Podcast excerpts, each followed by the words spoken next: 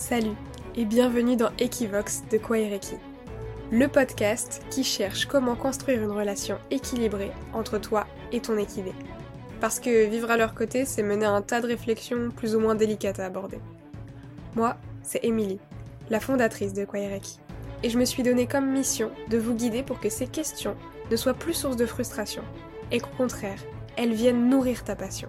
En bref, dans ce podcast, je vais te partager les leçons de vie que les équidés nous enseignent, éclairées par mes expériences de propriétaire et cavalière, mais aussi par mes connaissances et compétences en tant que comportementaliste équin. Alors bonne écoute. Bienvenue dans ce nouvel épisode d'Equivox, le calendrier de l'Avent de Quairêqui.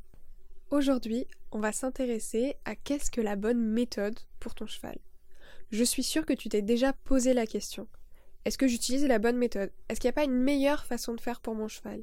Est-ce qu'il n'y a pas une façon plus adaptée pour son tempérament, pour son histoire, pour son niveau ? Ou peut-être même une meilleure méthode par rapport à ton niveau, ton expérience, ton histoire. Et finalement, une méthode qui vous correspond à tous les deux. Si tu as déjà écouté l'épisode trois de ce calendrier de l'Avent, l'épisode d'Equivox qui dit que l'équitation éthologique n'existe pas, eh bien tu auras compris que la méthode idéale non plus. Dans chaque méthode, il y a du bon et du moins bon. Tout dépend de tes objectifs. Et c'est de ça dont on va parler. Ça va être notre point de départ pour créer ton plan de progression. Parce qu'au final, c'est quoi une bonne méthode ? La bonne méthode, c'est celle qui décompose étape par étape tout ce qui pourrait représenter une difficulté pour t'amener à évoluer avec ton cheval. En bref, elle t'aide à progresser. Alors pourquoi ne pas créer ton propre plan de progression ? L'avantage de créer ton propre plan de progression, c'est qu'il sera vraiment adapté à toute l'histoire que tu partages avec ton cheval. Et il peut t'accompagner, que ce soit du quotidien à la performance, dans toutes les situations. Parce que oui, on peut faire un plan de progression qui serve à préparer l'hiver par exemple. Ne serait-ce que pour pouvoir mettre la couverture à un cheval qui ne la connaît pas, ou à pouvoir tondre un cheval qui a eu des appréhensions et des mauvaises expériences, à pouvoir préparer tous les soins un peu relous pour que ça devienne plus facile dans le quotidien. Comme on peut l'utiliser pour préparer l'entraînement physique d'un cheval de haut niveau. La vérité, c'est que le plus souvent, le plan de progression, ce sont les propriétaires de jeunes chevaux qui l'utilisent. La vérité, c'est que dans l'équitation, c'est ton coach qui crée ton plan de progression. Et du coup, il te le transmet sans vraiment que tu t'en rendes compte. Et tout ce travail d'échelonnement de la difficulté dans le travail à pied, il est beaucoup moins évident. Parce que nous, on connaît déjà la finalité de ce qu'on veut faire à pied. Ça nous paraît évident, donc on ne voit pas la difficulté ni l'intérêt de la décomposer. Sauf que ça l'est pas du tout pour notre cheval. Apprendre à voir les problèmes différemment, ça fera l'objet d'un prochain épisode de podcast. Aujourd'hui, on va se concentrer sur l'évolution. Et pour ça, je vais te faire découvrir la méthode SMART. SMART avec un E, au féminin. Et tu vas voir, c'est important. Mais pour commencer, je t'invite à reprendre la réflexion que tu as développée lors du premier épisode de ce podcast. Pourquoi tu as ton cheval ? Parce que oui, pour moi, il y a trois grandes étapes pour bien construire son plan de progression. Et la première, c'est de définir son rêve. Et là, je parle bien de rêve. Là, tu as le droit de fantasmer. Repense au mythe de Spirit. Trouve une image qui te fait vraiment rêver. Rien qu'à l'imaginer, tu sens ton cœur palpiter. En l'imaginant, tu as des papillons dans le ventre. Tu trembles et tu vibres de joie, rien qu'à la visualiser. Si tu sens que tu as le sentiment au fond de toi, mais que tu as du mal à poser une image dessus, je t'invite à revenir écouter l'épisode précédent, l'épisode dix, où je parle de la relation de confiance. Je donne quelques exemples d'images qui reviennent assez fréquemment, et en les entendant, tu pourras soit t'y identifier, soit les moduler un petit peu pour trouver celle qui te correspond vraiment. Alors ça y est, tu l'as ? Si tu veux, tu peux même créer un tableau des rêves, te mettre en fond d'écran l'image, non plus de ton cheval, mais de cette activité, de ce moment que tu as envie de partager avec lui. Tu verras, ça va te driver, ça va te motiver. Bon. C'est bien joli tout ça, mais il serait temps de passer du rêve à la réalité. Et c'est justement notre deuxième étape pour créer ton plan de progression. Tu vas pouvoir découper ce rêve en plusieurs sous-objectifs, en différentes catégories. Je vais te donner quelques exemples. Si tu rêves d'un galop effréné sur la plage, alors il faudra prévoir le transport. Ça se prépare. Faudra aussi que tu aies un cheval à l'aise à l'extérieur. Ça aussi, ça s'anticipe. Et bien sûr, tous les prérequis à pied ou monter pour pouvoir aborder cette situation avec sérénité.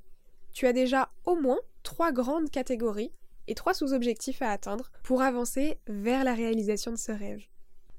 Parce que le but, on est bien d'accord, c'est pas juste d'aller à la plage et de voir ce qui se passe. C'est de profiter vraiment de toute l'énergie et de toutes les sensations que ce moment peut apporter à toi et ton cheval et de les partager ensemble en se sentant vraiment connectés. C'est de vivre un moment hors du temps qui restera gravé dans vos souvenirs à tous les deux. Évidemment, ça marche aussi si tu rêves de dérouler une reprise de dressage en liberté ou d'enchaîner un parcours de C S O en cordelette. Ça marche aussi très bien pour préparer un débourrage naturellement, en sécurité et avec sérénité. Et puis, la troisième étape, la plus importante, c'est de passer de la théorie à la pratique. Parce que non, tu n'es pas obligé de déléguer toutes ces étapes à un professionnel. Enfin, l'idée, c'est plutôt de pouvoir t'entourer de professionnels et de pouvoir échanger avec eux. De ne pas juste confier ton cheval, leur déléguer entièrement ses tâches et de le récupérer quand tout est terminé. Mais au contraire, de pouvoir t'investir dans toutes ces étapes. Parce qu'à mon sens, c'est le parcours et le chemin qui créent et renforcent la relation et la connexion. Tu n'es pas d'accord ? J'ai hâte d'avoir ton avis sur la question, que ce soit en commentaire de cet épisode ou bien en message sur Instagram. Je serais ravie d'échanger avec toi sur le sujet. Mais alors, comment on fait pour passer de la théorie à la pratique sans sauter d'étape ? Eh bien, c'est là que la méthode SMART intervient. La méthode SMART, à la base, c'est une méthode entrepreneuriale pour définir des objectifs pertinents. Et moi, je l'ai adaptée pour le faire fonctionner auprès des chevaux et de leurs propriétaires. Parce que plus c'est clair dans ta tête, et plus c'est facile pour ton cheval.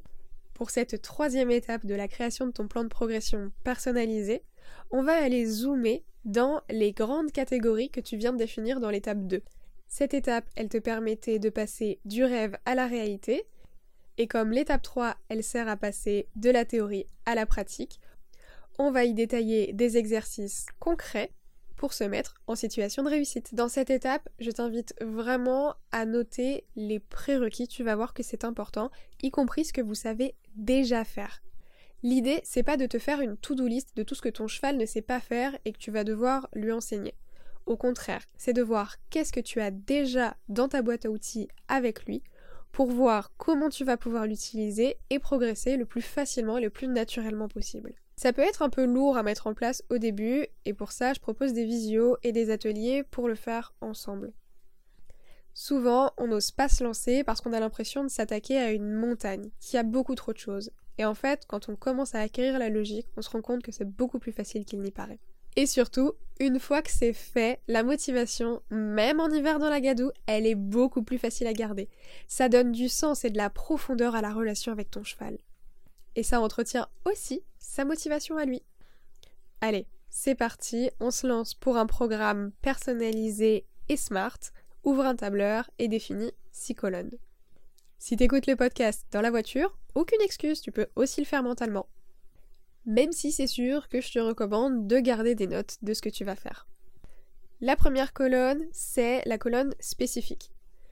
Qu'est-ce que tu veux réussir ? En quoi c'est important et en quoi ça va nourrir ton rêve avec ton cheval ?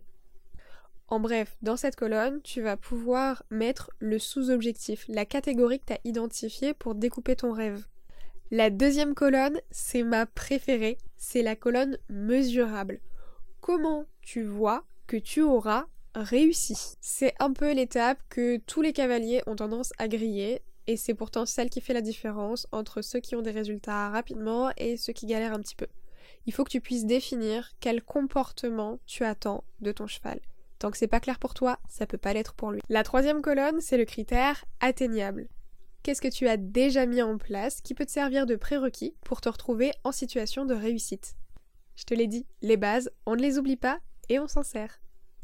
Le R, il est pour réalisable. En gros, c'est l'exercice que tu vas mettre en place et comment tu vas le mettre en place pour que ton cheval puisse bien le comprendre et que ça vous aide à progresser. Le T, c'est pour temporel. Quand est-ce que tu veux avoir réussi ? Parce que oui, pour ton cerveau, s'il n'y a pas de date, ça veut dire jamais. Donc t'avanceras jamais vers ce rêve et tu risques de garder une certaine frustration au fond de toi qui va se retranscrire dans votre relation. Et le E, notre dernière colonne, elle est féminine. C'est l'émotionnel. Quelles ressources choisis-tu de mettre et d'investir pour réussir cet objectif? Parce que oui, des fois c'est aussi une question de priorité. Et peut-être que certains moments, ben, tu n'auras pas les ressources nécessaires. Alors ça sert à rien de te lancer dedans. Le but, c'est de progresser avec ton cheval, pas de te rajouter une charge mentale. Ça doit rester un plaisir. J'espère que cet épisode t'aura aidé à trouver des clés pour remettre la passion au centre de ta relation avec ton cheval. Et moi je te dis à demain pour un nouvel épisode d'Equivox, le calendrier de l'Avent audio de Quairêqui. Merci d'avoir écouté cet épisode jusqu'au bout. Si tu as apprécié ce moment de partage, pense à laisser un avis et une note sur ta plateforme d'écoute préférée. Ça m'aide énormément à faire connaître le podcast, ton avis compte. Si tu as envie d'aller un peu plus loin et de me soutenir, tu peux également me rejoindre sur l'Instagram de Quairêqui. Tes retours et tes messages sont toujours un plaisir à lire, alors n'hésite pas à m'envoyer commentaires, suggestions, remarques et idées de sujets que tu aimerais que j'aborde dans les prochains épisodes. Un grand merci à toi, on se retrouve demain pour un nouvel épisode de notre calendrier de l'Avent. D'ici là, prends soin de toi et continue d'explorer ta relation avec ton cheval grâce à Equivox, le podcast de Quairêqui.